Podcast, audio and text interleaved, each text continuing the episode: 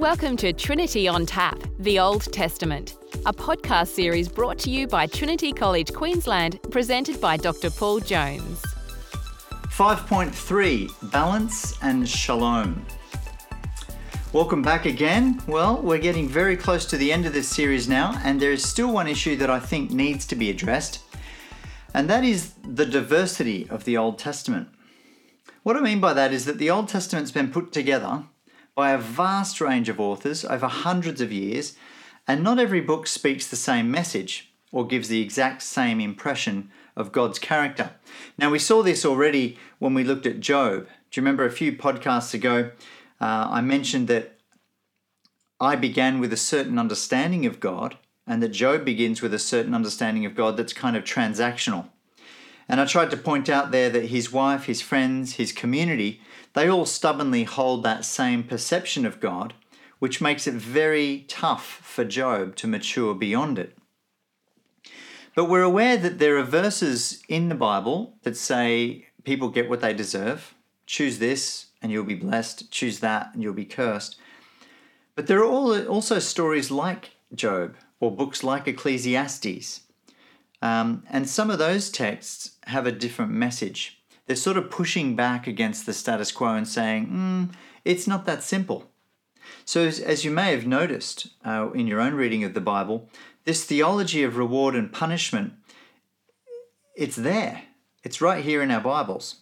And, and Job's routine of offering sacrifices is consistent with a biblical principle, probably set out most clearly in Deuteronomy, where the blessings and curses are promised as consequences for obedience or disobedience. Now, the context in Deuteronomy was this as the Israelites uh, prepare to enter the promised land, Moses spends an entire day instructing them about how they should behave in order to establish God's kingdom in that land.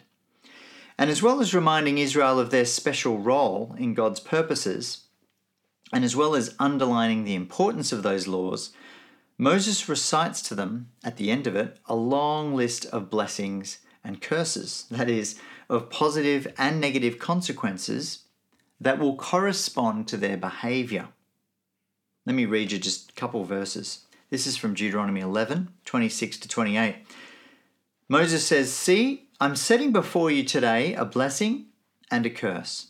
The blessing, if you obey the commands of the Lord that I'm commanding you today, and the curse, if you do not obey the commandments of the Lord your God, but turn from the way that I'm commanding you today. So you see, this, this idea of being blessed for obedience and cursed for disobedience, it is a biblical principle, and it's one that we find in other places too, like the wisdom literature and the prophets.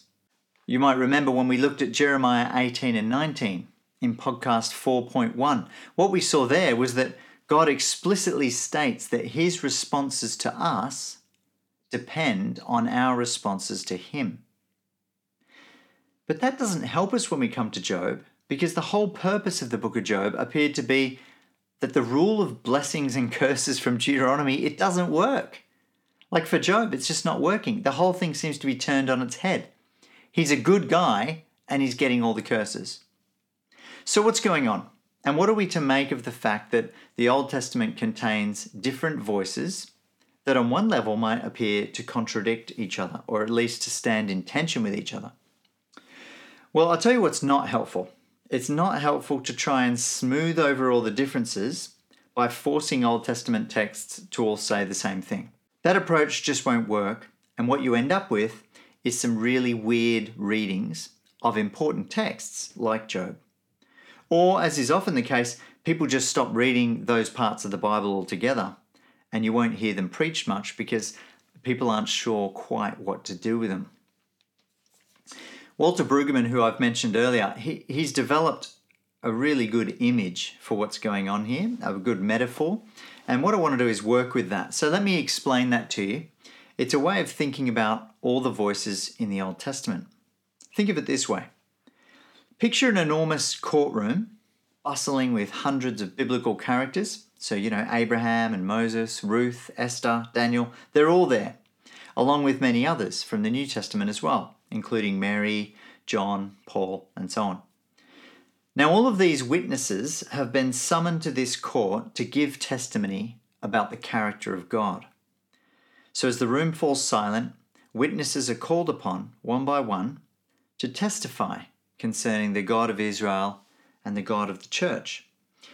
As time passes, the majority of witnesses in the courtroom, they offer their testimonies and they corroborate God's fair and reliable governance of the world.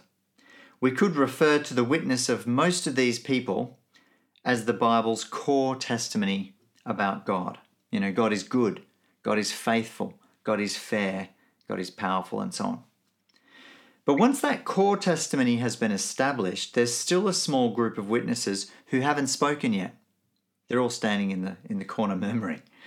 And by way of counter testimony, they initiate a process of cross examination, where Israel and the church's core testimony about Yahweh's justice is tested for its coherence and its credibility, you know, to make sure that it's it's fair and right and true.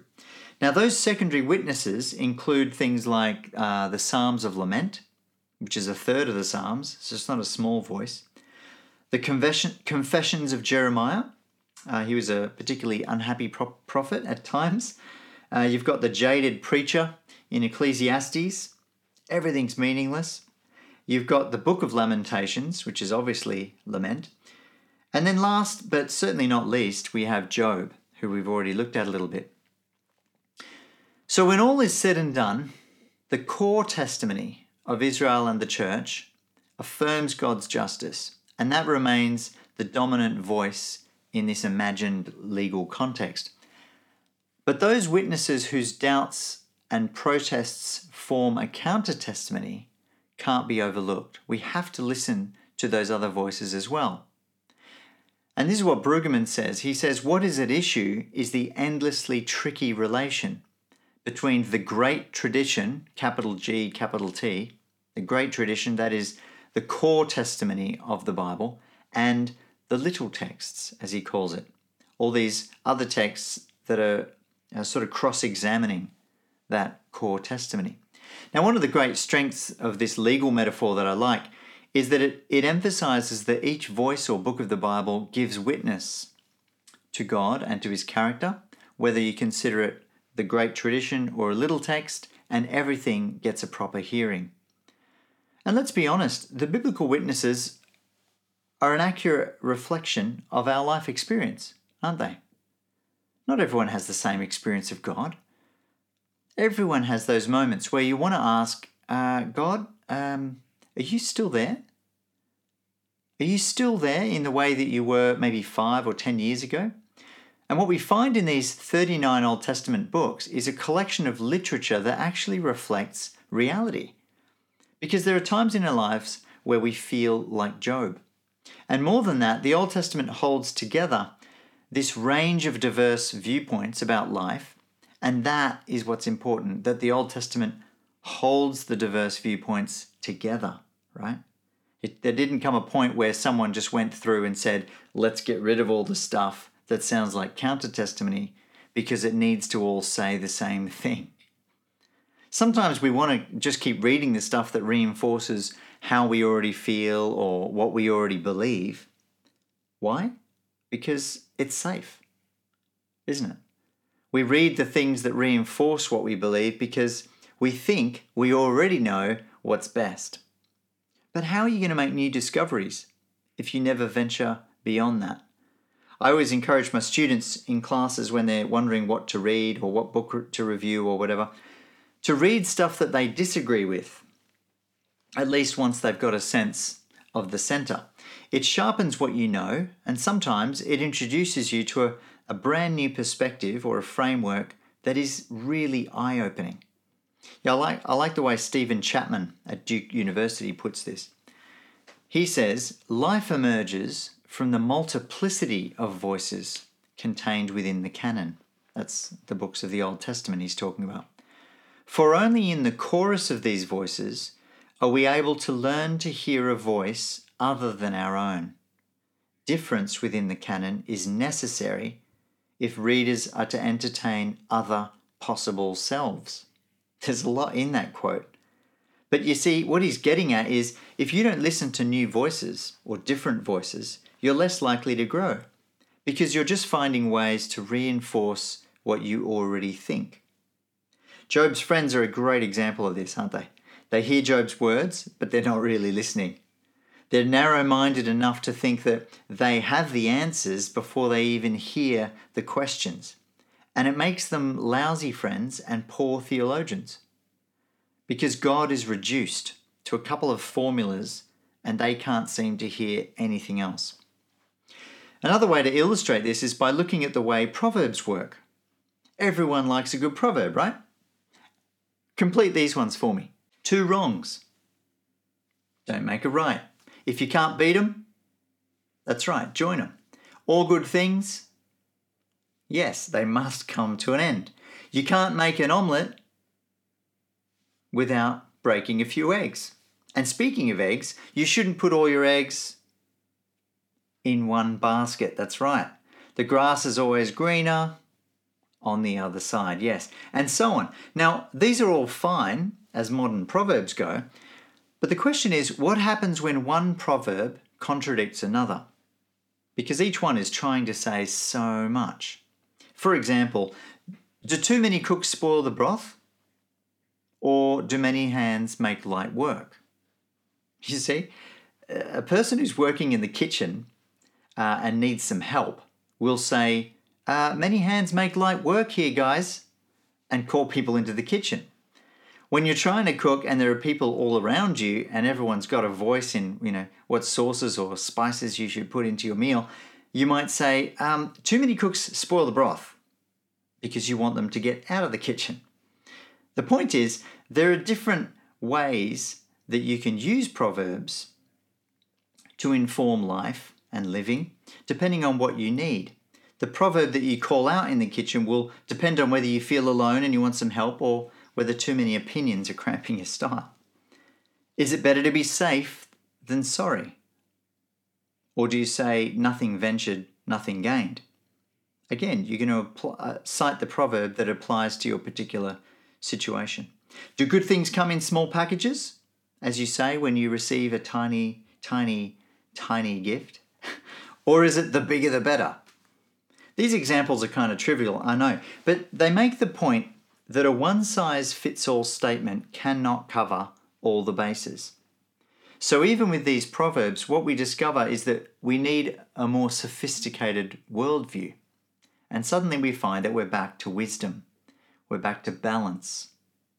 I guess the point I'm trying to make here is that the Old Testament is diverse. Of course it is. But that's something to be celebrated, not something to be denied, not something to try and cover up. I grew up in an environment that tried to assure me all the time that the Bible is simple, straightforward, black and white, and easy. That wasn't necessarily said out loud, but certain questions just weren't asked. If you thought it was weird that certain Psalms and Proverbs say that the righteous prosper and the wicked perish, even while Job next door is crying out to God saying, That isn't working for me. I've been good and I'm suffering. You just knew not to ask those questions. It was sort of a subtle part of the church culture. Everyone sort of suspected that the Bible has some tricky bits in it, but you just, you know, you learn not to linger there. And that was helpful for a time, perhaps, while I got a basic sense of what the Bible teaches and while I developed a moral compass. But at some point, we all want to ask our tough questions. And we need to. We need permission to say, hey, my belief system and my experiences are not adding up, and I need someone to talk to me about this. And so you should. Don't give up. Don't ignore those questions. Those are two easy options that will get you nowhere. Don't give up and don't ignore the questions. People who give up miss out, and people who ignore the questions only find that those questions pop up again later on, unexpectedly. So, yes, the Old Testament contains diversity. Of course, it does. It was written by tons of different people over centuries of time, different places, different personalities, and you don't need to be afraid of that. I like the way Rachel Held Evans puts it. She's written a recent book called Inspired, and she recounts a conversation with P. Enns, who's also written some really helpful stuff on how to approach and understand the Bible. And Pete asked her, What if the Bible is just fine the way it is? What if the Bible's just fine the way it is?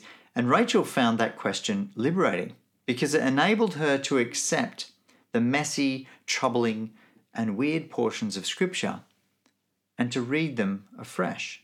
What if the Bible is just fine the way it is? Now, it might sound like a strange question to you, but whether we're aware of it or not, we do spend quite a lot of time and energy trying to ensure that the Bible says what we wished it said. Do you know what I mean by that? We try to make it static, we try to make it certain and absolute, but it's not. It's alive and it regularly surprises us. We don't like that because we'd rather control it, right? Like Job's friends again.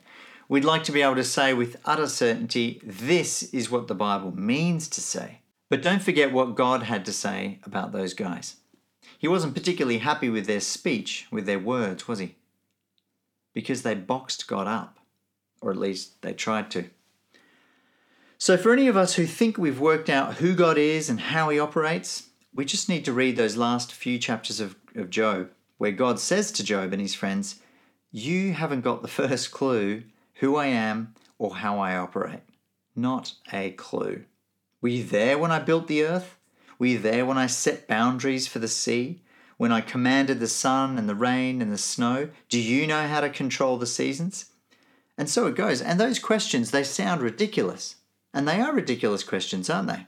And the point, of course, of all that is that it is ridiculous for us to think that we can take God or His Word and just smooth it all over, harmonize it into something manageable. No, we can't. And we should stop trying. There is so much to discover in the pages of the Old Testament, and there is wisdom in listening to the whole chorus of voices. So, as we finish, have a think on this question what parts of the Old Testament do you avoid reading and why? What parts of the Old Testament do you avoid reading and why? See ya. This podcast was brought to you by Trinity College Queensland. Honest answers to tough questions. Visit trinity.qld.edu.au to learn more.